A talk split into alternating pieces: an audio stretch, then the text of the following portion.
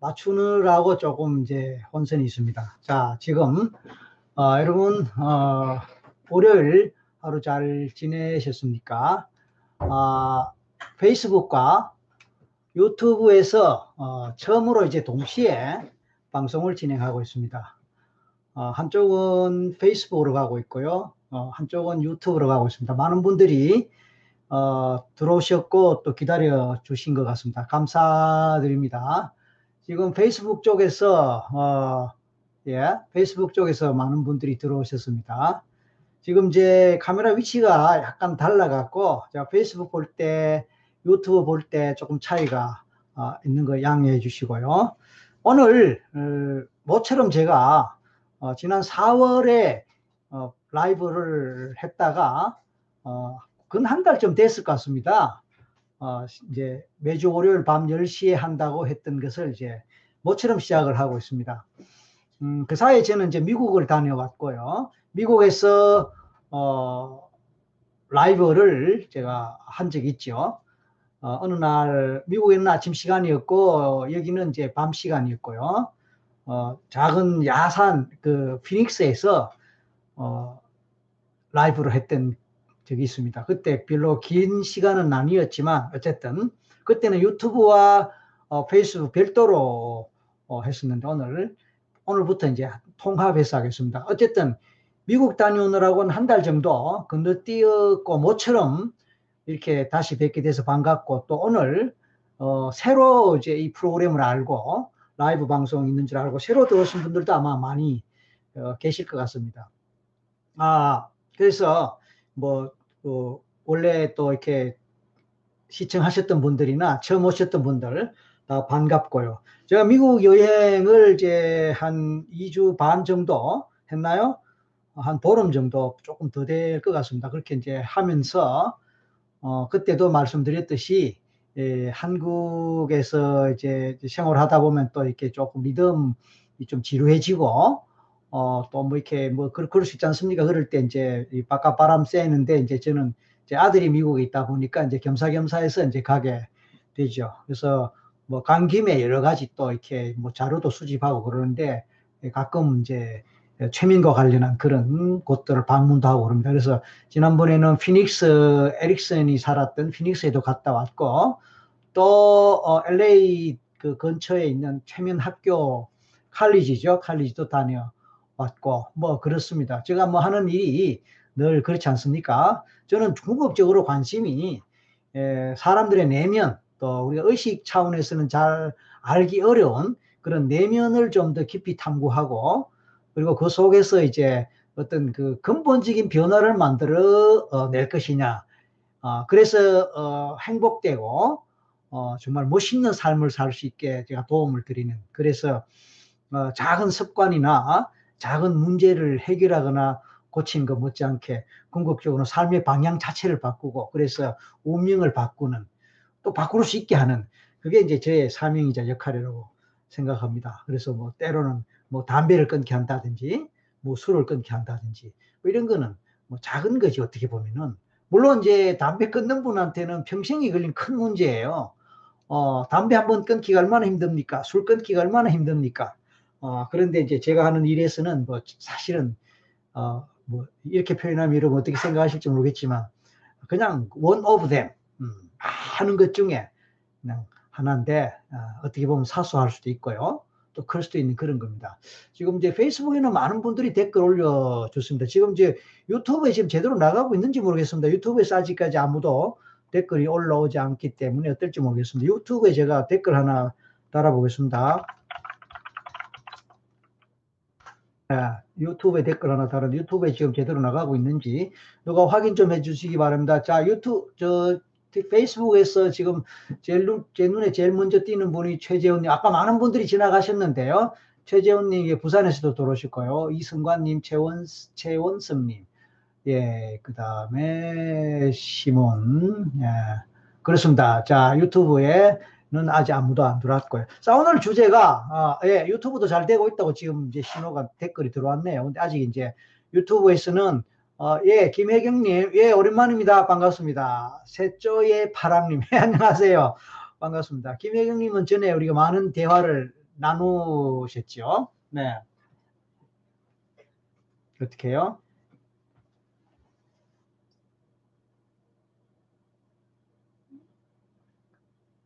자, 카메라 위치가 조금, 페이스북 위치가 조금 해서 위치를 좀 바꾸려는, 어떻게 되어 있는지 모르겠네. 확인해 봐주세요. 페이스북 카메라 위치가 조금 괜찮습니까? 세우라고요? 이게 나은데. 이렇게 나온다. 아, 그렇게 나온다고? 아, 그럼 왜 그러죠? 이렇게 세워볼게요. 아, 페이스북에서, 아이고, 또 그렇게 됩니까? 아,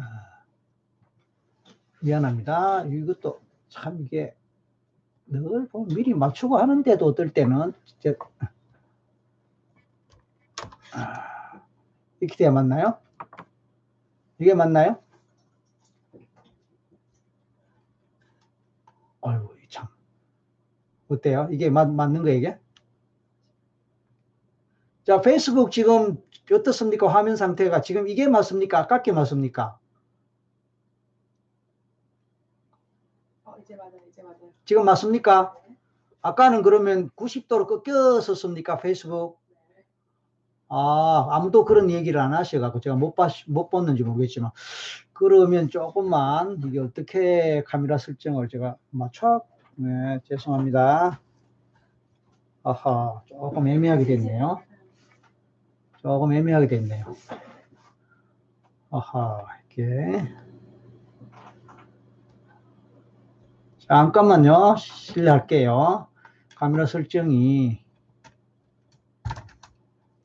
아, 이렇게 해야겠습니다. 미안합니다. 페이스북 쪽에서 조금, 예, 이제 됐습니다. 조금만요. 거의 다 됐습니다. 오케이. 좋습니다.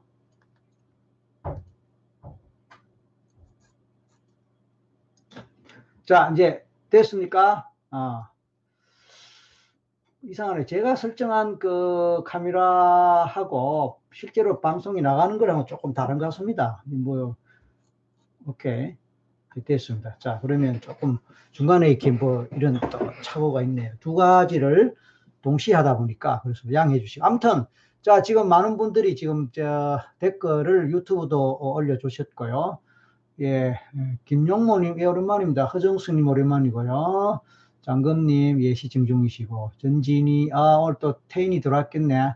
태인이 같이 보고 있네, 혹시? 아닌가? 아무튼, 자, 오늘 주제가, 최면 전생 할 때, 이제, 많은 분들이, 예, 질문을 하세요.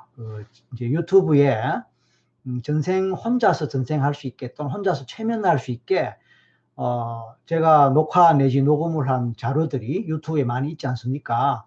있다 보니까 이제 그걸 보고 따라 하는 분들이 많고, 또 그런 분들이 이 의외로 댓글을 달아주시면서 굉장히 그 관심을 보이고 또 궁금해서 질문들도 많이 해주세요.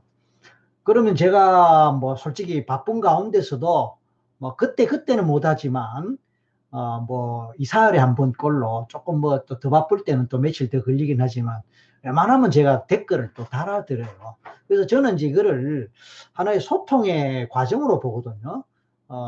여러분과 제가 소통하고 우리가 공통적으로 관심을 가진 인간의 내면의 세계, 또 정신 세계, 좀 더 가서 이제 영혼의 세계, 이런 분들, 이런 부분에 대해서 좀 이렇게 마음을 나누고 좀 같이 배우고 같이 경험하고 뭐 이런 이제 기회를 갖는다, 저는 그렇게 생각합니다. 왜냐하면 제가 어릴 때부터 이런 부분에 대해서 굉장히 목말랐고 이런 부분에 대해서 알고 싶었던 마음이 굉장히 컸거든요. 그런데 누가 속 시원하게 설명해 주거나 좀 제대로 이렇게 뭐 이렇게 안내해 주는 분을 잘 못 만났어요. 이제 뭐 종교적으로 설명은 해 주긴 하는데 종교적으로는 들어보면 뭐 그럴듯한데, 그게 뭐 어떤 신앙적인 관점에서는 좀 이렇게 마음에 와닿는 건 있지만, 실제 삶의 과정에서는, 조금 또 다르게 받아들여지는 그런 것도 있거든요. 아마, 그래서, 그 다음에 이제 학문적으로는 그게 과학적으로 연구되기 어려운 부분이다 보니까 별로 다루지 않고, 심리학을 하더라도, 표면의식에 대한 얘기는 있지만, 자, 주시연님이 다운받았는데 수십 번 시도했지만 초입 부분에 잠이 들어서 셀프 체문에 매번 실패했어요. 예, 이런 분들이 많이 계십니다. 유진아 김님, 예, 반갑습니다. 예, 유수진님 반갑습니다. 예.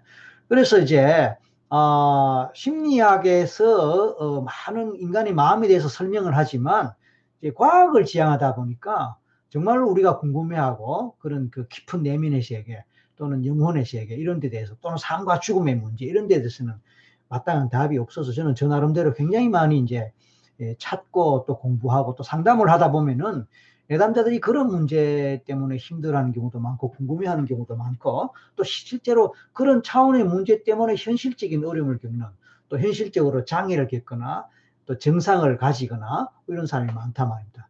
그런데 이제 전생을 해보고 또 영적인 문제를 다뤄보면은 굉장히 그 과학적으로 설명되기 어려운 부분들이 이제 설명이 되고 또 해결이 되고 치료되는 경우가 많고, 또 무의식 깊은 곳에 어떤 기억된 그 뭐 과거의 기억, 그것이 뭐 어린 시절의 기억뿐만이 아니라 엄마 뱃속에 있었던 삶의 기억, 그리고 심지어는 뭐 이렇게 혈통을 타고 내려오는 뭐 조상님의 할머니 할아버지뿐만 아니고 그 윗대에 뭐 이런 분들의 어떤 그 삶의 그 흔적들, 그런 에너지들, 이런 것들도 DNA를 통해서 타고 내려 오고 그것이 무의식으로 전달되는 이런 여러 가지 과정들을 이제 경험하고, 또 그런 것을 바탕으로 상담을 하고 심리치료를 하고 하다 보니까 일반적으로 해결되지 않는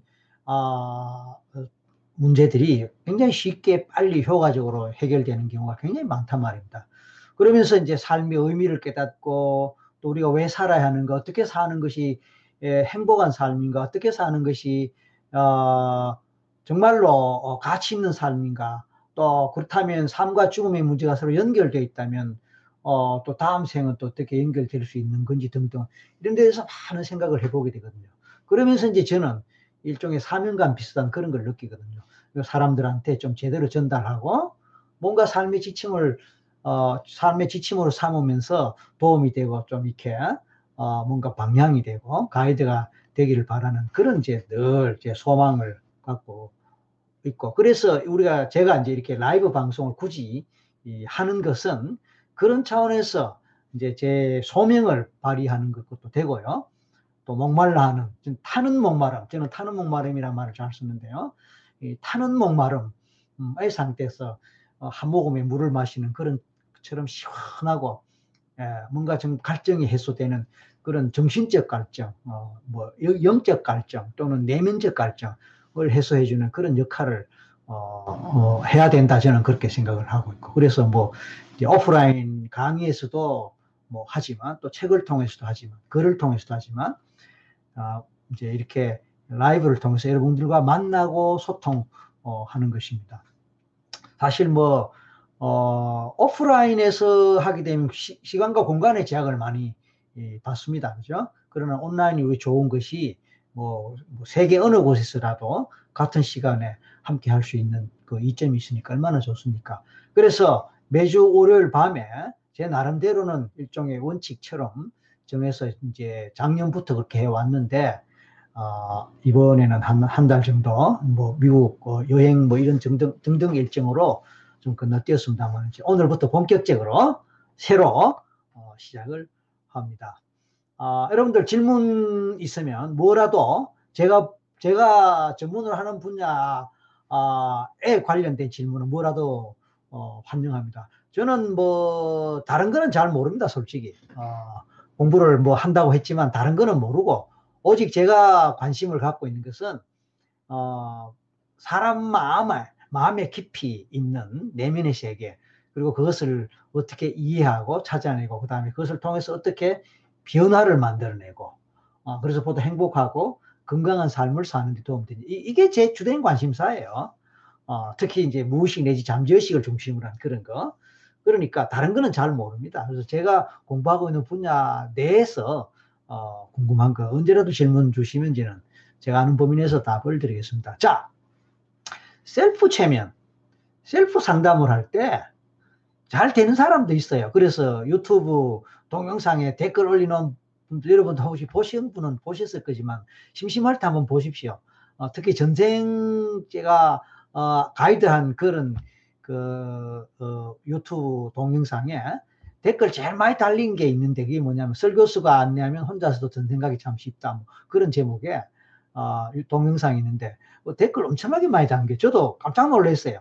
제가 그 앞에 다른 동영상 많이 올렸는데 그때 댓글 별로 없었거든요. 근데 유난히 이제 그 동영상 올라가부터는 댓글이 굉장히 많아서 저도 이제 재미가 있어서 저도 이제 그 댓글에 대한 또 답글을 또 다는 거예요. 그래서 그거 읽어보시면요. 굉장히 진하게, 굉장히 깊이 있게 경험하는 분들도 굉장히 많이 계세요.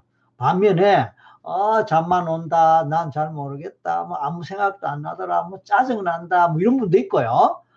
그 다음에 이제, 무서워서 못 하겠어요.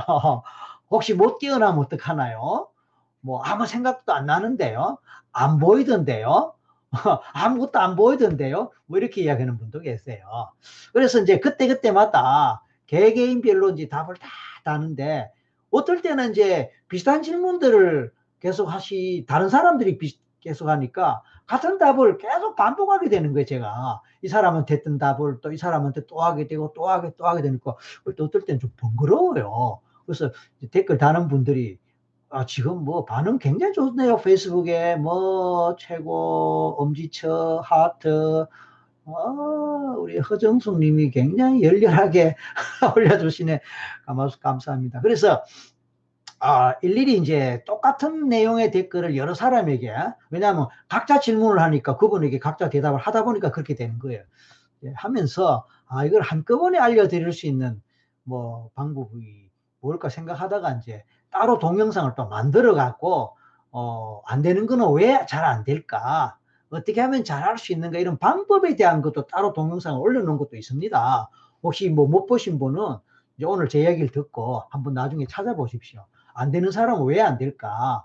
어떻게 하면 더 잘할 수 있을까? 그 다음에 우리가 특히 최면하고 전생기 이런 거 할 때에 어떤 면에 조심을 하고 어떤 면에 유의해서 할까? 이런 데 대한 게 있어요. 그리고 이제 동영상 밑에 제가 또 이렇게 안내 글을 또 잔뜩 올려놓은 거 있습니다. 거기에도 상세하게 설명해 놓은 게 있거든요. 그래서 여러분들이 정말 관심 있고 또 뭔가 경험해보고 쉬고 싶은 분은 무턱대고 하시지 말고요.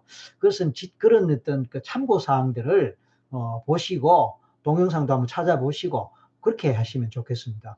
동영상 어떻게 찾느냐는 것은 뭐 이렇게 쭉 찾아보시면 되는데 이제 설기문 제 이름으로 설기문 마음연구소가 되든 설기문이 되든 제 이름으로 돼 있는 그 구독을 하시면요. 거기에 이제 쭉 리스트가 나옵니다. 제가 올렸던 동영상 리스트가 쭉 나오다 주제별로 또 묶은 또 그것도 있거든요. 그 가시면은 제목 이렇게 보시면서 하나씩 보시면은 이제 뭐 다양한 여러 가지들이 있으니까 뭐 참고가 되실 것입니다. 허정숙 님이 제가 신나게 하라고 일부러 막 뿅뿅뿅뿅 하신다고 했는데 감사합니다. 응원해 주셔서 감사합니다. 노명자님 감사합니다. 윤영수 님 어떻게 요즘 제 수술 뭐 잘 마무리되고 있습니까? 어떻게 회복되고 있습니까? 궁금합니다. 자 이쪽에 유튜브에 보니까 효준 님 영상 덕분에 힐링하고 있어요. 오늘도 힘내셔서 좋은 방송 해주시길 바랍니다. 감사합니다. 그 다음에 림JH 가만히 있어봐. 임JH 전 누군지 이니셜로 갖고는 모르겠네요. 자 전생은 누구에게는 있는 건지 궁금합니다. 저는 무신론자인데요. 죽으면 끝이라고 생각되는데 전생이 다 있다면 유네스를 믿어야 하는 건지 궁금합니다. 뭐 유네스를 믿느냐 믿느냐 이것은 어떤 부분에서는 종교적인 차원이기 때문에 제가 여기서 뭐라고 말씀드리기는 참 어렵습니다. 개인적으로 뭐 유네스를 믿을 수도 있고 안 믿을 수 있고 근데 이제 종교적 차원으로 가면 뭐 종교적 신앙의 차원에서 믿을 수도 있겠죠. 근데 저는 이제 뭐 전생이든 이거를 종교 차원에서 하는 게 아니거든요.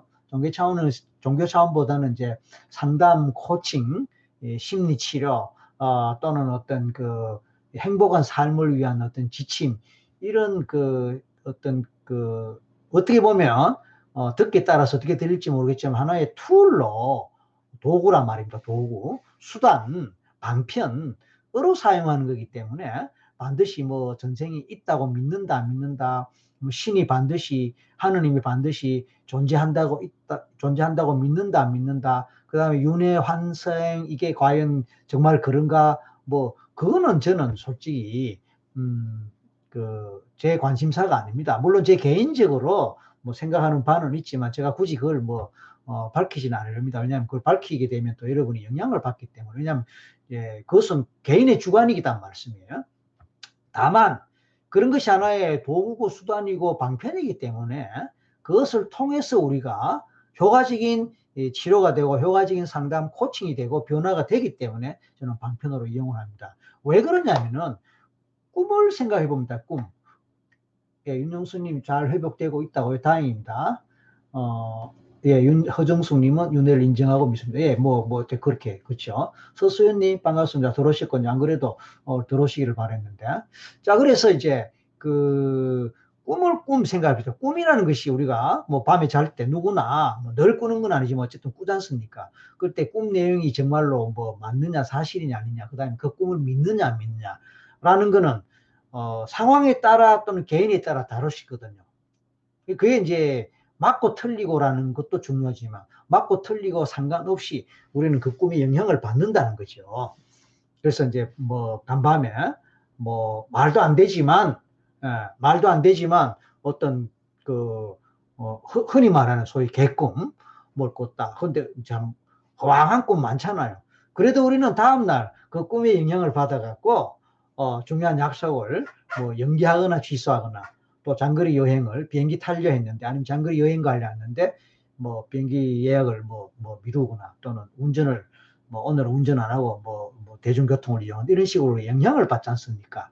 반면에 정말로 개꿈인데도 왠지 기분이 좋다 해서 전혀 예정하지 않았지만 전혀 사지 않는 복권도 산다거나 뭡니까 이게 결국은 우리의 내면 의식에 영향을 받는다는 겁니다. 그러니까 윤회를 믿든 안 믿든 아니 윤회가 사실이든 아니든 또 전생이 사실이든 아니든 그것을 자기가 어떻게 받아들이냐에 따라서 우리가 이제 영향을 받을 수 있고 또 그것을 활용해서 우리가 도움을 받을 수 있기 때문에 하나의 도구나 수단으로 그렇게 삼으면 좋겠다 그런 뜻입니다. 너무 또 길게 이야기하면 또 너무 이론적인 얘기에 대해서 그냥 그렇게 정도 하고 넘어갑니다. 예, 권경자님 시인이고 시조 시인 또 이렇게 두 가지인가 세 가지 인정을 받으셨다면 축하드리고요. 송광수님, 예, 좋습니다. 우리 공경자님은 항상 좋은 음악을 페이스북에 올려주셔서 제가 늘 듣지는 못하지만 조금 여유 있을 때 제가 시간을 내서 이어폰을 꽂고 음악 감상하는데 참 좋아요. 아, 감사합니다. 예, 효준님, 항상 방송에 최선을 다해주시는 모습 너무 좋아. 유익한 방송 너무 감사합니다. 아, 예, 예. 이런 응원의 댓글 저는 힘이 납니다. 칭찬은 고래도 춤추게 한다는데 이런 응원의 댓글은 누구나 그렇죠. 이런 방송하는 분들도 워낙 많고, 근데 연예인들도 그렇고 이런 이 대중들의 또 이렇게 팬들의 또 시청자들의 이런 칭찬과 또 응원들 힘나게 하고 더 열심히 하게 하는데 정말 에너지가 되죠. 권경장님이 또 칭찬을 멋지게 해주셨네요. 선생님 너무 멋지세요. 오, 감사합니다. 몇 년 전에 우리 울산에서 권경자님이 시인이신데요. 제가 한 4, 5년 됐나요? 울산에 특강을 갔는데 이분이 일부러 제 강의 들으러 오셨던 거예요. 그래서 이제 회친인데 제 특강장에서 만난 거야. 맞죠? 맞다고 한마디 써주세요. 그래서 이제 다시 본론으로 들어가겠습니다. 갑자기 얼굴이 빨개진다고요? 예, 하여튼 그랬다는 얘기죠. 그래서 이제 최면이든 전생이든 할 때에 특히 셀프로 할 때에 특히 신경 써야 될 게 있어요. 그게 뭐냐면은 잘 하려고 하면 안 돼요. 예? 대부분의 분들이 아니 다죠. 그걸 이렇게 최면에 한번 들어가 볼까? 최면을 한번 해볼까? 실제로 이제 상담의 목적으로 저를 찾아오는 분들도 마찬가지고요. 이제 온라인에서 또는 비디오든 오디오든 셀프로 하는 분들도 일단은 굉장히 기대를 많이 합니다. 왜냐면은 거의 대부분의 분들이 최면이든 전생이 하는 것을 접할 수 있는 거의 유일한 매체가, 그쵸? TV 방송이잖아요. 요즘은 좀 솔직히 좀 뜸해요. 뜸한데 이게 제가 볼 때 어떤 이 주기가 있는 것 같아요. 제가 이제 이 일을 한 지가 20여 년 됐거든요. 사실 20, 뭐 정확하게 하면 한 22년 됐습니다. 23년인가 됐어요. 이제 그동안 이제 그 10년이면 강산이 변환됐는데, 강산이 뭐 두 번 변했다고 볼 수 있을까요? 예. 아무튼 근데 그 사이에 늘 일정하게 사람들의, 대중들의 관심이 쭉 있었던 게 아니고요. 방송에 또 관심이 쭉 있었던 게 아니고요. 이런 흐름이 있었어요. 그래서 한때는 굉장히 많은 그 시청자들이 몰려들고, 또 방송에서도 한꺼번에 막 이 방송 저 방송에서 막 거의 경쟁적으로 막 최면이든 전생이든 거 막 다룰 때도 있었고, 또 조용하다가 또 어느 날 또 막 다루기도 하고, 뭐 그래요. 요즘은 그런 의미에서 조금 조용할 때입니다.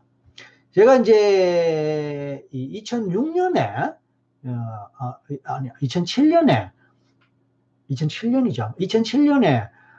무한도전에 출연했단 말씀이에요.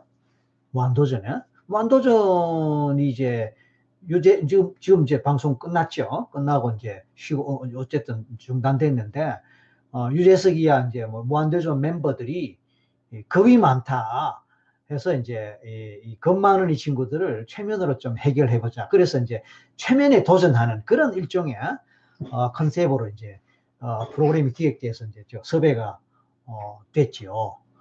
그게 이제 나가고, 그 이듬해가는 또 스타킹에서 또 섭외가 온 거예요. 스타킹에서 우리 여름 방학 특집으로 우리 학생들한테 체면으로 공부 좀 잘하게 할 수 있는 그런 특강을 뭐 해달라. 그래서 또 이제 이렇게 방송을 했는데, 자, 이제 제가 왜 이 말씀을 드리냐면은, 예를 들어서 특히 우리나라에서 무한도전이든 스타킹이든 이것은 가장 대표적인 연예 오락 프로그램 아닙니까? 그러니까 이런 프로그램에서, 예, 김동철님, 예, 오랜만입니다. 그 대표적인 이제 연예 오락 프로그램 이런 데서 최면이든 이런 데 관심을 이제 보였다는 것은 그만큼 이제 시청자 전반적인 관심이 있다는 것이죠. 그리고 이제 그 후에 뭐 몇 년 또 지난 후에 제가 신의 한 수라는 프로그램에서 근 1년간 고정으로 많은 연예인들 전생을 최면을 하면서 공포증 같은 거 치료도 해주고, 뭘 못 먹는 걸 먹게도 해주고, 그 다음에 전생을 보게 하고, 이런 것들을 이제 굉장히 많이 쭉 했단 말입니다. 그게 이제 그게 하나의 유행처럼 이제 그럴 때가 있었다는 거죠. 자, 그러니까 이제 사람들은 이 TV 프로그램에서 또는 뭐 영화 같은 데서, 예를 들어서 뭐 영화에도 최면을 다루는 영화가 요즘이 아니라 좀 있었죠. 제일 대표적인 것이 아마 올드보이 뭐 이런 거고, 그 다음에 드라마 같은 데도 뭐 이렇게 가끔 또는 자주 최면을 다루는, 또 전생에 관한 거를 주제로 하는, 또는 영혼을 주제로 하는 그런 드라마도 또 제법 있어요. 그것도 어떤 시대적인 흐름을 타는 걸 볼 수 있는데, 그럴 때마다 이제 시청자분들이나 이제 사람들이 저를 또 찾기도 하고 질문들도 하고 뭐 그래요. 그러니까 이제 중요한 거는 뭐냐면은, 언론 매체, 대중 매체를 통해서 접하다 보니까 뭡니까? 재미없는 거는 안 보여주잖아요. 결국은 이제 이 시청률이고, 시청률 1% 뭐 이게 얼마나 방송국에서는 크게 작용하는지 몰라요. 그러니까 시청률, 그 다음에 영화의 그 관객수, 이걸 높여야 되고, 1000만 관객하면 뭐 대박 아닙니까? 500만만 돼도 뭐 대박이죠. 그러니까 이제 그런 거를 이제 만들려고 하니까 어떻습니까? 결국은 뭐 꼭 이 부분뿐만 아니지만 좀 더 자극적이고, 좀 더 화끈하고, 좀 더 뭔가 막 확 눈에 띄고, 이제 이렇게 갈 수밖에 없다 보니까 이제 주로 그런 내용 중심으로 편집이 되고, 그런 장면들 위주로 이제 보여주고, 이러다 보니까 결국은 시청자들이나 관람객이나 일반 시민들이 이 최면을 할 때 그렇게 되고, 전생을 보게 되면 그렇게 되고 하는 고정관념 비슷한 게 생기게 되는 거예요. 근데 실제로 최면을 해보고 전생 같은 거 해보면 그런 사람도 있지만 그렇지 않은 사람이 더 많거든요. 문제는 거기에 있어요. 실망을 해요. 실망을 해요. 그러니까 우리가 전생을 할 때 전생을 보기 위해서 하는 것 같은데 실제로는 전생을 보기 위해서 하는 게 아니에요. 전생을 통해서 현재 내 문제를 해결하고 현재 내 삶이 왜 이럴까, 내가 이번 생에서 무엇을 하면서 사는 것이 과연 의미 있는 것일까, 또 나한테 이런 문제가 있는데 이 문제가 어디서 생겼을까, 그래서 이 문제를 해결하려면은 나는 내 마음가짐을 어떻게 해야 되고 어떻게 노력을 해야 될까, 이런 것들을 우리가 이제 전생의 삶의 어떤 과정을 통해서 교훈을 얻고 러닝을 얻거든요. 러닝이 뭡니까? 러닝은 학습이에요. 배운단 말이에요. 우리가 다른 사람의 성공담을 통해서 많이 배우지요. 그러나 다른 사람의 실패담을 통해서도 배웁니다. 성공하기를 원하는 사람들은 성공학을 공부합니다. 그러나 성공학도 중요하지만 실패학도 중요하다 그러죠. 왜 최근에 이제 토이즈라서, 제가 페이스북에도 글을 올렸지만, 토이즈라서 장난감 전문 매장이죠. 뭐 우리나라에도 물론 있고 한데 전 세계적인 미국에 있지만 토이즈라서라는 장난감 뭐 엄청납니다. 굉장히 우리나라는 뭐 규모가 거기에 비하면 아니지만 어쨌든 엄청난 규모의 장난감 전문 매장, 뭐 일종의 백화점이라고 할 수 있는, 그게 정말 왕국이었단 말씀이에요. 그런데 지난 4월인가 파산했지 않습니까? 제가 지난번 미국 갔을 때 그 토이즈라서 가게가 이제 말하자면 망했으니까 모든 물건을 그냥 대폭 세일해갖고 그냥 대방출하는 그 현장을 보고 참 기분이 묘하더라고요. 몇십 년간 하나의 왕국의 지위를 누렸던 토이즈라서라고 하는 장난감 전문 매장의 그 브랜드가 한순간에 이제 무너져 버린 거죠. 물론 한순간에 무너진 건 아니에요. 이제 시간을 두고 서서히 무너지는 징조를 보이고, 또 자구 노력을 펼쳤는데 또 제대로 안 되면서 결국은 이제 무너졌고, 공교롭게 창업자가 무너지는 그 시점에 결국은 이제 세상을 떠났지요. 세상을 떠난 시점과 무너진 시점이 불과 얼마 차이 아닌 그 날짜 사이 두고 이제 무너졌는데. 그러니까, 그걸 보면서 이제 실패하기거든요. 실패의 원인이 뭔가, 뭐 때문에 실패했는가, 이런 걸 통해서 나는 그런 우를 범하지 말아야 되겠다, 나는 그런 실패를 하지 않도록 어떤 걸 챙기고 어떤 걸 신경 써야 되는, 이런 걸 배우거든. 그러니까 성공학도 중요하지만 실패학도 중요한 거예요. 우리가 전생을 본다라는 거는 전생을 보는 그 자체가 목적이 아니에요. 영화를 볼 때 영화를 보는 자체가 목적이 아니에요. 물론 영화가 재미있으면 보는 것 자체만 해도 즐겁고 행복하지요. 재밌고. 그러나 이제 항상 뭐냐면 여운이 남게 되죠. 그 영화를 통해서 오랫동안 가슴에 감동이 남고, 오랫동안 나 자신에게 교훈으로, 아까 러닝이란 말씀드렸지만 이제 러닝이라는 학습이잖아요. 뭘 배운다. 이게 이제 깨닫는다는 거죠. 내가 그래, 그 주인공처럼 나도 그렇게 살아야 되겠구나.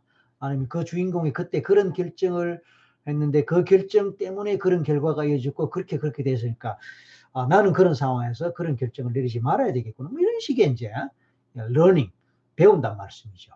학습을 하고 깨달음을 얻고, 이런 것들이 결국은 영화가 나한테 주는 교훈이 되고, 5,000원이든 10,000원이든 그 값을 내고 두세 시간 영화를 본 그 결과로 나는 이제 인생의 교훈을 얻고 뭘 배운다. 그게 가치가 있는 거예요. 마찬가지로 우리가 이제 전생을 본다라는 것도 그런 거예요. 그런데 이제 어떤 사람은 전생이 안 보인다고. 왜 TV에서처럼, 그렇게 안 되느냐고. TV에 어느 유명한 누구를 보니까, 예를 들어서 무한도전에서 그 노홍철 씨가 8살 땐가, 엄마가 돈가스 사준다 해서 쏘아서 갔더니 결국은 병원에 가서 주사 맞고 왔다. 너무너무 억울했나 봐. 막 울었어요. 신기하다. 그 앞에까지만 해도 막 웃었거든요. 전혀 최면에 걸릴 것 같지 않았던 사람이 바로 그냥 표정이 바뀌면서 막 울면서 그러니까, 오, 신기하다. 그런데 그게 이제 최면에 걸렸을 때 어느 정도 이제 감정적 작용이 잘 일어난단 말입니다. 그런데 어떤 사람들은 아, 저는 뭐 전혀 뭐 그런 걸 모르겠고 뭐 보이는 것도 없고 뭐 생각나는 것도 없고 이제 이렇게 이제 좀 이렇게 서운해하거나 속상해하거나 아니면은 뭐 내가 뭘 잘못한 것이 아니냐 이렇게 굉장히 의심도 많이 하고 그래요. 전생에 어떤 사람들은 막 정말로 영화 보듯이 선명하게 보이고 하는데 저는 하나도 안 보여요, 안 보이는데 결론적으로 다시 말씀드려서 전생을 본다는 그 자체가 목적이 아니고 그걸 통해서 이제 우리가 뭘 배우느냐, 뭘 깨닫느냐, 이거라는 말씀을 드렸는데, 그래도 이제 보고 싶잖아요. 그래도 이제 궁금하니까 보고 싶은데, 중요한 거는 다 보이는 건 아니다. 이 말씀을 드리려는 거예요. 사람마다 정말로 개인차가 많아요. 정말 개인차가 많기 때문에, 보이는 게 아니고, 그냥 막연한 생각, 그냥 그런가? 저런가? 그냥 내가 평소에 생각하는 그것이 그냥 뭐 생각나는 것 같고 이래서 자꾸 의심이 생겨요. 이 부분이 굉장히 중요합니다. 그리고 여기 대부분 사람들이 속아가서 난 체면이 안 걸린 것 같아요. 나는 전생을 못 봤어요. 이렇게 말씀하시거든요. 나나님이 제가 첫 방송보다 훨씬 좋아졌다고 칭찬해 주셔서 감사합니다. 유튜브에요. 그 다음에 좋은 정보 알려주셔서 좋고요. 예, 영화나 드라마 더 집중하게 되고 잘 이해가 된답니다. 예. 아미타님, 슬레임님 반갑습니다. 유튜브 댓글 제가 좀 읽어드렸고, 자, 최장수님 안녕하세요. 김상미님, 예, 시침 중이고, 김대영님, 예, 반갑습니다. 설기부 박사 안녕하세요. 궁금한 게 있습니다. 전생 체험이라는 것도 개인의 신념이나 과거에 강인하게 기억된 잔상이 아닌가요? 뭐 틀렸다고 말씀할 수 없습니다. 개인의 신념일 수도 있습니다. 그러나 그 다음에 과거에 경험했던 것, 또 과거에 들었던 것, 과거에 보았던 것, 이런 것이 강하게 잔상에 남아서 그럴 수 있지 않느냐. 예, 당연히 그런 가능성이 있습니다. 그러나 그것만이 아니라는 겁니다. 예, 정말로 뭐 제가 이제 이 전생 이런 것들을 수천 건 지금까지 이제 왔기 때문에 뭐 어느 한두 가지 또 몇 가지를 보고 말씀드리는 건 아닙니다. 그러니까 이제 우리가 식당 음식을 먹다 보면은 때로는 뭐 상한 음식을 먹을 수 있고 또 입에 맞지 않는 음식도 먹을 수 있고 영양이 부실한 것도 먹을 수 있지만, 그러나 대부분은 또 식당 음식을 먹으면서 우리가 직장 생활도 하고 사회생활을 하지 않습니까?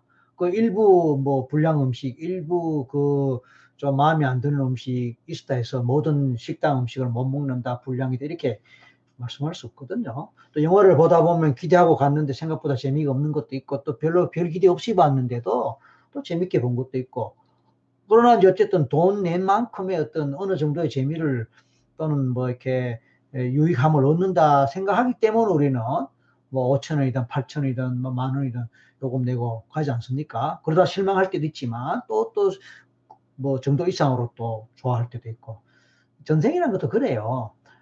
모든 전생이 다 뭐 100% 그렇다, 또는 뭐 또 반드시 또 과거에 기억된 것이 올라온 것이다, 그렇게 볼 수 없습니다. 다만 그런 것이 있을 수 있지만, 그렇다 하더라도 그 자체가 의미가 있다. 왜 하필 그게 또 올랐을까? 왜 하필 그것이 기억으로 올랐을까? 그게 전생이 아니라도 괜찮아요. 전생이 아니라도 그렇게 또 올랐던 그 자체가 의미가 있기 때문에, 아까도 제가 말씀드렸지 않습니까? 진짜 전생이 있느냐 없느냐, 전생이 맞느냐 안 맞느냐, 믿고 안 믿고 하는 것은 크게 중요하지 않습니다. 다만 그걸 자기가 받아들일 때에 의미가 사는 거고, 받아들이지 않는다면 의미가 없는 거지. 예를 들어서 사과를 싫어하는 사람이 있어요. 사과를 싫어하는 사람인데, 저는 사과를 좋아해요. 사과를 좀 즐겨 먹습니다. 근데 사과를 싫어하는 사람은 말하자면 사과의 가치를 부여하지 않는 거죠. 그러니까 일반적으로 어떤 과일을 먹을 때 사과 빼고 복숭아를 먹는다거나 뭐 딸기를 먹는다거나 그렇게 하거든요. 저 같은 경우는 사과가 있으면 사과를 우선적으로 먼저 먹게 돼요. 왜냐하면 사과를 좋아하니까. 그러니까 개인의 가치관에 따라서 어떤 동일한 상황에서도 이렇게 정말로 진심으로 취할 수도 있고 뭐 취하지 않을 수도 있어요. 그러니까 자기가 믿지 않으면 취하지 않는 거예요. 그러나 믿고 가치를 부여하면 취하게 되고 취하는 만큼 결코 해되진 않으니까, 나쁘지는 않으니까 도움이 된다, 뭐 그런 뜻입니다. 정희택님이 안녕하세요. 최면이란 무조건적으로 걸린다고 볼 수 없죠. 당연히 무조건적으로 걸린다고 볼 수 없습니다. 최면이 되려면 어떤 조건이 있고 그 조건이 부합되면 됩니다. 고속도로 운행 중에 잠시 졸음 쉼터로 우리 박철현님, 예, 그럼요, 위험합니다. 잠깐 씌워놓고 보시거나 아니면 나중에 녹화된 걸 보시거나요. 예, 주황님 반갑습니다. 새로운 시도 유익합니다. 예. 신준기님, 예, 오랜만이에요. 그래서 이제 그 어떤 이제 신념이라는 것이 굉장히 무서워요. 이제 우리가 누구나 신념을 갖고 있잖아요. 그래서 이제 아까 제가 뭐 사과를 예를 들었지만 종교적 신념도 마찬가지예요. 이제 뭐 교회를 다닌다, 기독교 신자다, 이런 분은 기독교적 신념 체계가 되어 있지 않습니까? 그렇다 보니까 이제 기독교 아닌 것에 대해서는 가치 부여를 안 하고 그런 부분에서는 관심과 흥미가 없단 말씀입니다. 일반적으로. 그런데 실제로 또 그렇지 않은 분은 기독교 신자가 관심이 없고 흥미가 없고 하는 그쪽에서 삶의 의미를 찾는 사람들 또 많거든요. 불교도 마찬가지죠. 불교를 믿는 분들은 불교 쪽에서 삶의 의미를 찾고 가치 부여를 하고 그걸 통해서 정말로 자기 평생을 그걸 기준으로 살아가는데, 그 대신에 또 이분은 또 다른 쪽에는 별로 관심을 안 가질 수 있단 말이에요. 그러니까 상대적이다, 이런 뜻이죠. 이런 상대성을 우리가 생각한다면 과연 뭐 종교적인 신념을 갖고 뭐 우리가 시비 걸거나 그것에 대해서 뭐 깊이 토론할 생각은 없습니다만은, 우리의 삶이라는 것이 결국은 무엇이 반드시 맞고 안 맞고 옳고 그르고 하기가 어렵고 애매한 부분이 많고, 대부분이 자기가 주관적으로 어떤 가치 부여를 하고 자기가 어떤 신념을 갖느냐 하는 것에 의해서 우리는 지배를 받는다, 그런 얘기입니다. 예를 들어 볼게요. 제가 이제 최면에 대한 강의할 때마다 알레르기 예를 많이 듭니다. 알레르기야. 그래서 이제 제가 제일 고전적인 예가 오이 알레르기의 예입니다. 제가 2006년에 KBS에서 마음 스페셜이라는 이제 프로그램에서 오이를 10년 동안 먹지 못했던 그 여대생이었습니다. 20대 여성의 일종의 이제 오이 알레르기 문제, 뭐 오이 혐오증이라 해도 좋지만 을 해결한 동영상이 있습니다. 유튜브에 있거든요. 오이 알레르기하고 검색해 보시면 나올 거예요. 근데 이제 오이만 먹으면 이제 구토를 하는 거예요. 병원에 실려가야 되고 응급실에 실려가야 될 좀 굉장히 이제 심각하게 오이에 대한 문제가 컸어요. 그런데 결국 20분 정도 만에 오이를 먹게 했단 말씀이에요. 믿겠습니까? 그 프로그램에 책임 PD가 이제 이영돈 PD였습니다. 뭐 제가 한번 먹어보겠습니다. 유명했죠. 그 이영돈 PD인데, 이영돈 PD가 주로 이제 이렇게 고발 프로, 또 부조리 뭐 이런 거 고발 프로를 많이 했지 않습니까? 근데 그러니까 이제 굉장히 그 날카로운 그 분석과 비판과 의심, 이게 굉장히 많아요. 그러니까 이제 쉽게 남의 말을 안 믿는다 말씀이죠. 그래서 제가 이제 말하자면은 이제 오이 알레르기뿐만 아니고 그런 문제도 쉽게 해결할 수 있다라고 했을 때 당연히 믿지 않았죠. 제가 누나 강하게 주장하니까 그럼 보여달라고 했고, 그럼 보여주겠다 그러면 그런 사람 데리고 와라 했더니 정말로 방송에 나왔던 그 여성을 데리고 왔어요. 근데 결국은 보는 앞에서 20분 만에 오이를 먹게 했거든요. 깜짝 놀란 거지요. 말도 안 되는 거 아닙니까? 근데 제가 그렇게 설명을 했습니다. 오이를 먹고 안 먹고라는 것이 대단한 것 같지만 사실은 무의식의 마음 때문이다. 여러분 어떻게 생각하세요? 무의식의 마음 때문에 오이를 못 먹고, 못 먹는 그거를 먹어야 되니까 두드리기가 나고 구토가 나고 몸에서 막 이상 반응이 나올 수 있다는 겁니다. 여러분, 우리가 혼자서 해결하기 어려운 힘든 문제나 뭐 아직 갈등 상황에서 머리가 깨질 것 같다 그러잖아요. 머리야 두통이 이런단 말씀. 실제로 머리가 아프다 말씀이에요. 그럼 실제 머리 아프다고 병원에 가서 뇌검사를 하고 뭐 검사한다고 이상이 나올까요? 그 다음에 시험을 앞두고, 면접 시험을 앞두고, 면접을 앞두고, 발표를 앞두고, 중요한 어떤 뭐를 앞두고 막 불안하단 말이에요. 가슴이 두근두근 하잖아요. 뭐 그렇다고 해서 병원에 가서 심장검사 한다고 뭐 문제가 나올까요? 또 긴장하다 보면 음식을 잘 못 먹고 소화를 잘 못 시키잖아요. 그럼 위장검사 한다고 뭐 이상이 나올까요? 이게 뭡니까? 결국은 내 마음 속에서 어떤 마음, 어떤 신념, 그것이 우리 몸을 그렇게 만들 수 있다는 겁니다. 이게 무의식이거든요. 그러니까 주관적으로 신념을 갖고 주관적으로 뭘 믿느냐라는 거 그만큼 이제 중요한 것입니다. 효준님, 저는 학생이라 유튜브 박사님 방송 보고 편안한 마음 가지고 자러 갑니다. 예, 아쉽지만 남은 방송 화이팅 하시고. 예, 감사합니다. 예, 잘 주무세요. 또 보자. 예, 성주문, 문성진님 오랜만이에요. 이현정님 시청 중이고, 김대영님, 예, NLP. 그렇죠. 그래서 이제 이런 것들이 실제로는 이제, 예, 최면에서 또는 전쟁을 할 때도 이제 나오는 거예요. 그러니까 결국은 그것이, 예를 들어서, 나는 이제 오이를 못 먹는다라고 이제 신념을 갖고 있습니다. 나는, 그 강아지가 무섭기 때문에 강아지 가까이 가지 못한다. 그쵸? 나는 회만 먹으면 배탈이 나기 때문에 회를 못 먹는다. 나는 높은 데 올라가면은 막 가슴이 터질 것 같고 막 온몸이 부들부들 떨리기 때문에 절대로 높은 데 올라가지 못한다. 이렇게 정말로 믿고 있어요. 근데 그 사람이 불과 10분, 20분 후에 못 먹던 걸 먹게 되고 못한다고 했던 것들을 하게 되는 현상을 결국 보이거든요. 최면을 통해서나 또 뭐를 통해서. 그럼 뭡니까? 결국은 이제 나도 몰랐던 내 마음 속에 불안, 공포, 또 그것에 원인되는 이런 것들이 내 마음을 지배했고 그것이 나를 붙들어 매고 있었다라는 것을 이제 우리는 생각을 하게 되죠.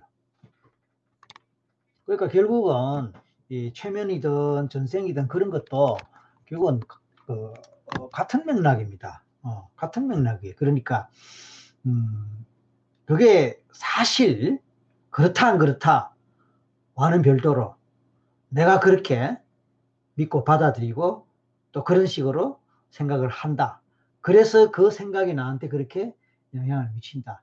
이렇게 이제 보셔야 되겠습니다. 이게 대단히 주관성이죠. 대단히 주관성이에요. 이 주관성을 제대로 이제 이해를 하면은 쉽게 풀려나가는데 우리는 학교 때부터요. 객관적으로 검증되고 객관적으로 인정되고 객관적으로 확인할 수 있는 것만 믿도록 그렇게 훈련받고 최면에 걸린 거예요. 초등학교 때 어릴 때 우리 부모님들이 아이들한테 그러죠. 모르는 사람이 낯선 사람이 어디 가자 하면 절대로 가지 마라. 큰일 난다. 그죠? 그러니까 우리는 모르는 사람이 낯선 사람이 뭐라 하면 절대 안 믿는 거예요. 의심하는 거예요. 물론 그 덕에 유괴도 면하고 또 보이스피싱 같은 것도 이제 면하지요. 뭐 또 그 외에 뭐 이런저런 곤란한 상황이 될 수 있는 데서 이제 벗어날 수 있는 것도 맞아요. 그게 나쁘다는 뜻이 아닙니다. 뭐 맞는데 이제 결국은 눈에 보이는 것만 믿는다라는 것과 연결됐을 때 보이지 않는 많은 것들을 어떻게 할 것이냐. 우리가 육안으로 보이는 게 과연 이 세상에서 육안으로 볼 수 있는 게 과연 몇 %가 될까. 우리 눈앞에 있는 모든 것들이 우리는 육안으로 볼 수 있을까. 과연 여러분 앞에 떠다니는 먼지가 보일까요? 안 보이죠. 안 보이니까 우리는 편하게 숨을 쉬는 거예요. 그런데 낮에 햇빛이 쫙 비쳐 들어올 때 햇빛의 빛 속에 이렇게 떠오르는 먼지가 보이죠. 그거 보면 그만 찝찝한 거예요. 그리고 막 숨쉬기가 좀 힘들어지죠. 그러면 햇빛 없었을 때는 그 먼지가 없었었냐 이 말입니다. 어차피 먼지는 있었어요. 다만 햇빛이 이렇게 비쳐 들어오니까 그 햇빛, 밝은 햇빛이 보였을 뿐이에요. 그렇죠? 그러니까 우리가 눈으로 볼 수 있다는 건 너무나 한정되어 있는 거예요. 우리가 우리 몸속을 못 보지 않습니까? 엑스레이가 발견되기 전까지는, 절개하기 전까지는 우리 몸을 볼 수가 없었어요. 엑스레이의 엑스선, 엑스선이라는 그런 특별한 선, 기계가 생기면서 결국은 몸속을 볼 수가 있었고, 깜깜하면 아무것도 안 보이는데 야간 투시경이라는 게 있음으로써 보이고, 그렇죠? 그러니까 우리가 눈에 보이는 것만이 다고 안 보이기 때문에 없다고 말할 수 없는 거예요. 소리도 마찬가지죠. 소리. 우리가 들을 수 있는 소리가 과연 얼마나 됩니까? 응? 들을 수 있는 소리가 한계가 있거든요. 그러니까 동물들 같은 경우는 우리가 못 본 걸 보고 우리가 못 듣는 소리를 들으면서 지진이나 자연재해 같은 때 알아서 미리 피한다. 이런 거 우리 다 알고 있지 않습니까? 그래서 결국은 최면이든 전생을 한다라는 것은 그런 세계 속에서 우리의 기존의 관념을 벗어나서 객관성이라든지 절대적인 어떤 신념에서 벗어나서 주관적이고 자기 개인의 경험에 바탕해서 주관적으로 형성되는 신념이나 가치관이나 뭐 이런 것에 의해서 만들어지는 내면 세계의 무의식, 이런 것이 우리 삶을 지배하고 그렇게 하는데, 이제 긍정적으로 바람직하게 형성된 무의식이나 그런 것 때문에 우리 삶을 긍정적으로 이끌어가고 행복하게 이끌어가는데 도움 되지요.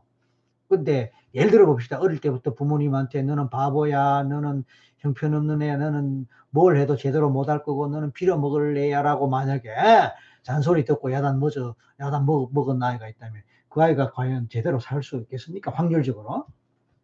선생님한테 마찬가지로 넌 뭘 해도 제대로 하는 게 없고 뭐 어쩌고저쩌고 그렇게 잔소리 들어보세요. 이 학생이 앞으로 인생을 살 때 자기 자신에 대한 소위 자아 개념이나 이게 어떻게 되겠습니까? 반면에 아이고 너는 뭘 해도 잘하고 너는 똑똑하고 너는 예쁘고 너는 잘생겼고 너는 훌륭하고 열심히 하면 앞으로 훌륭한 사람이 되겠다, 이런 얘기를 계속 들으면 또 그에 따라 힘이 나고, 그렇죠? 한번 용기가 나고 그런 거라면 이게 결국은 우리의 내면에서 무의식을 만들고 신념을 만들고 자기 자신에 대한 어떤 자신감을 만들고 그런 거거든요.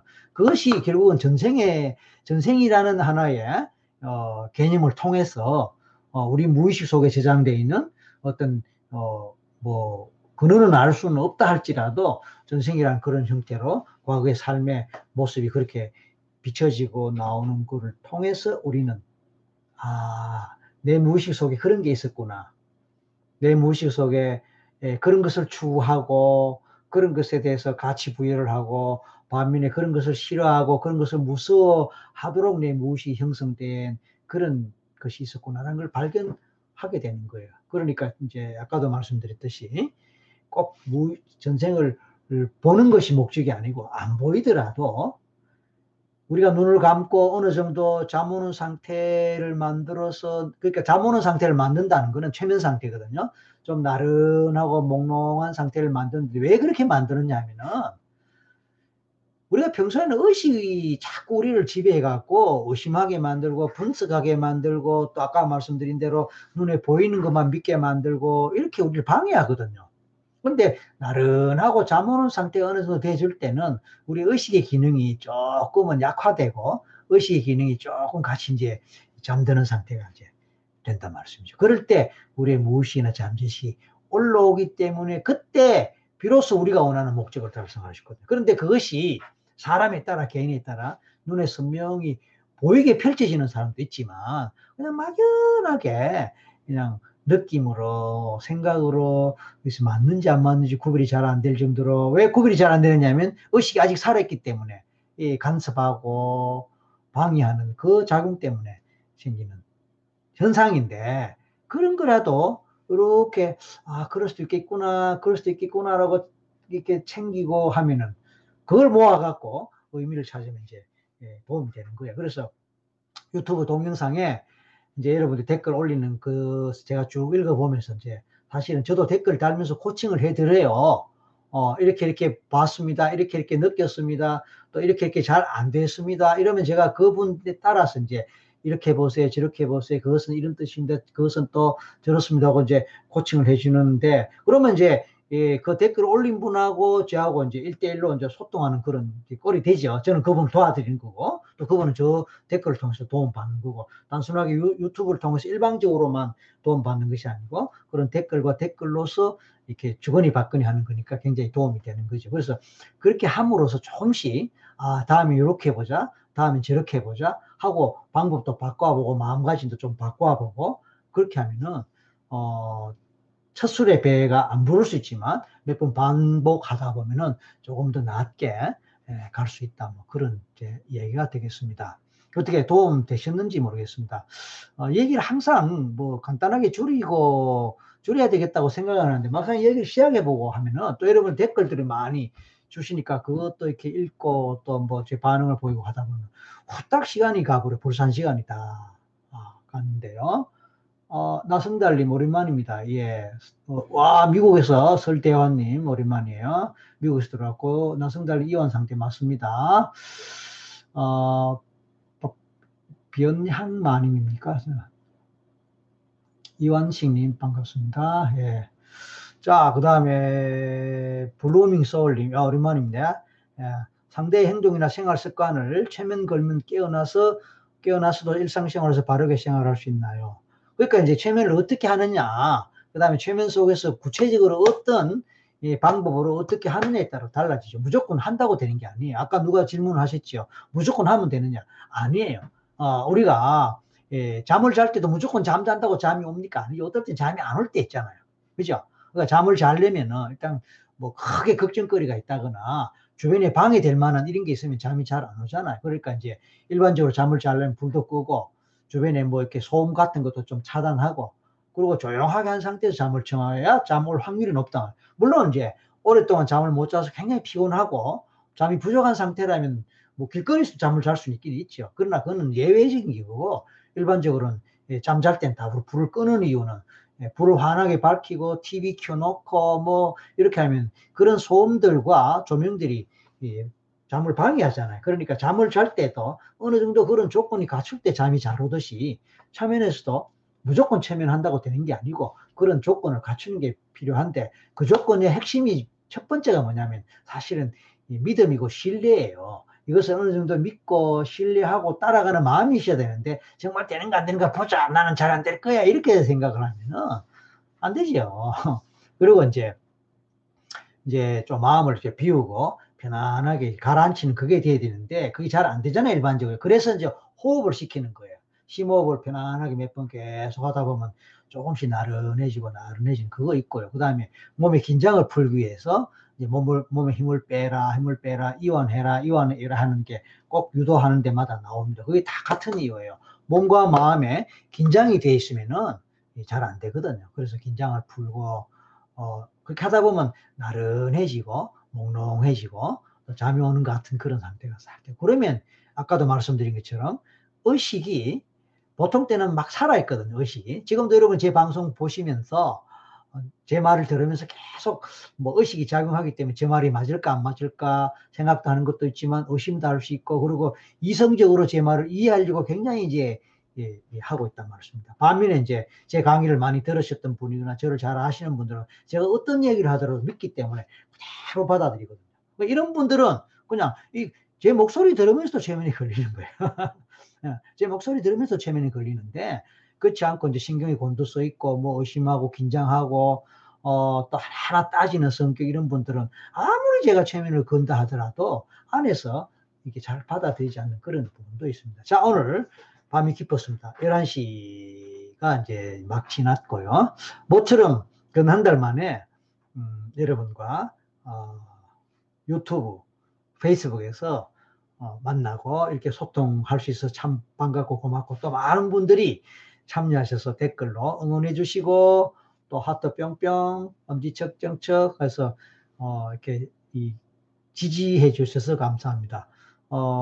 제가 처음에도 말씀드렸듯이 저는 어쨌든 이런 방법을 통해서 여러분과 소통하기를 원하고 여러분께 조금이라도 여러분의 삶에 도움드리고자 하는 일종의 코칭, 멘토링 또는 뭔가 가이드가 되고 또 뭔가 힘을 드리는 그런 역할을 하고자 하는데 제 나름대로 의미 부여를 하기 때문에 이런 시간 행복한데, 여러분 좋은 밤 되시기를 바라고 자, 이 방송이 끝나더라도, 예, 또 이게 그대로 녹화돼서 또 이렇게 올라가니까, 유튜브는 유튜브대로, 페이스북은 페이스북대로 올라가니까, 나중에 다시 보시면서 또 이렇게 의문 나는 거, 또 좋은 또 이렇게 그 뭐 그 댓글 뭐 달아주실 거 있다면 달아주시고, 그리고 우리는 다음 주 일주일 뒤에 이 시간, 그러니까 매주 월요일 10시, 특별히 변화가 없는 한 매주 월요일 10시에 만나는 걸로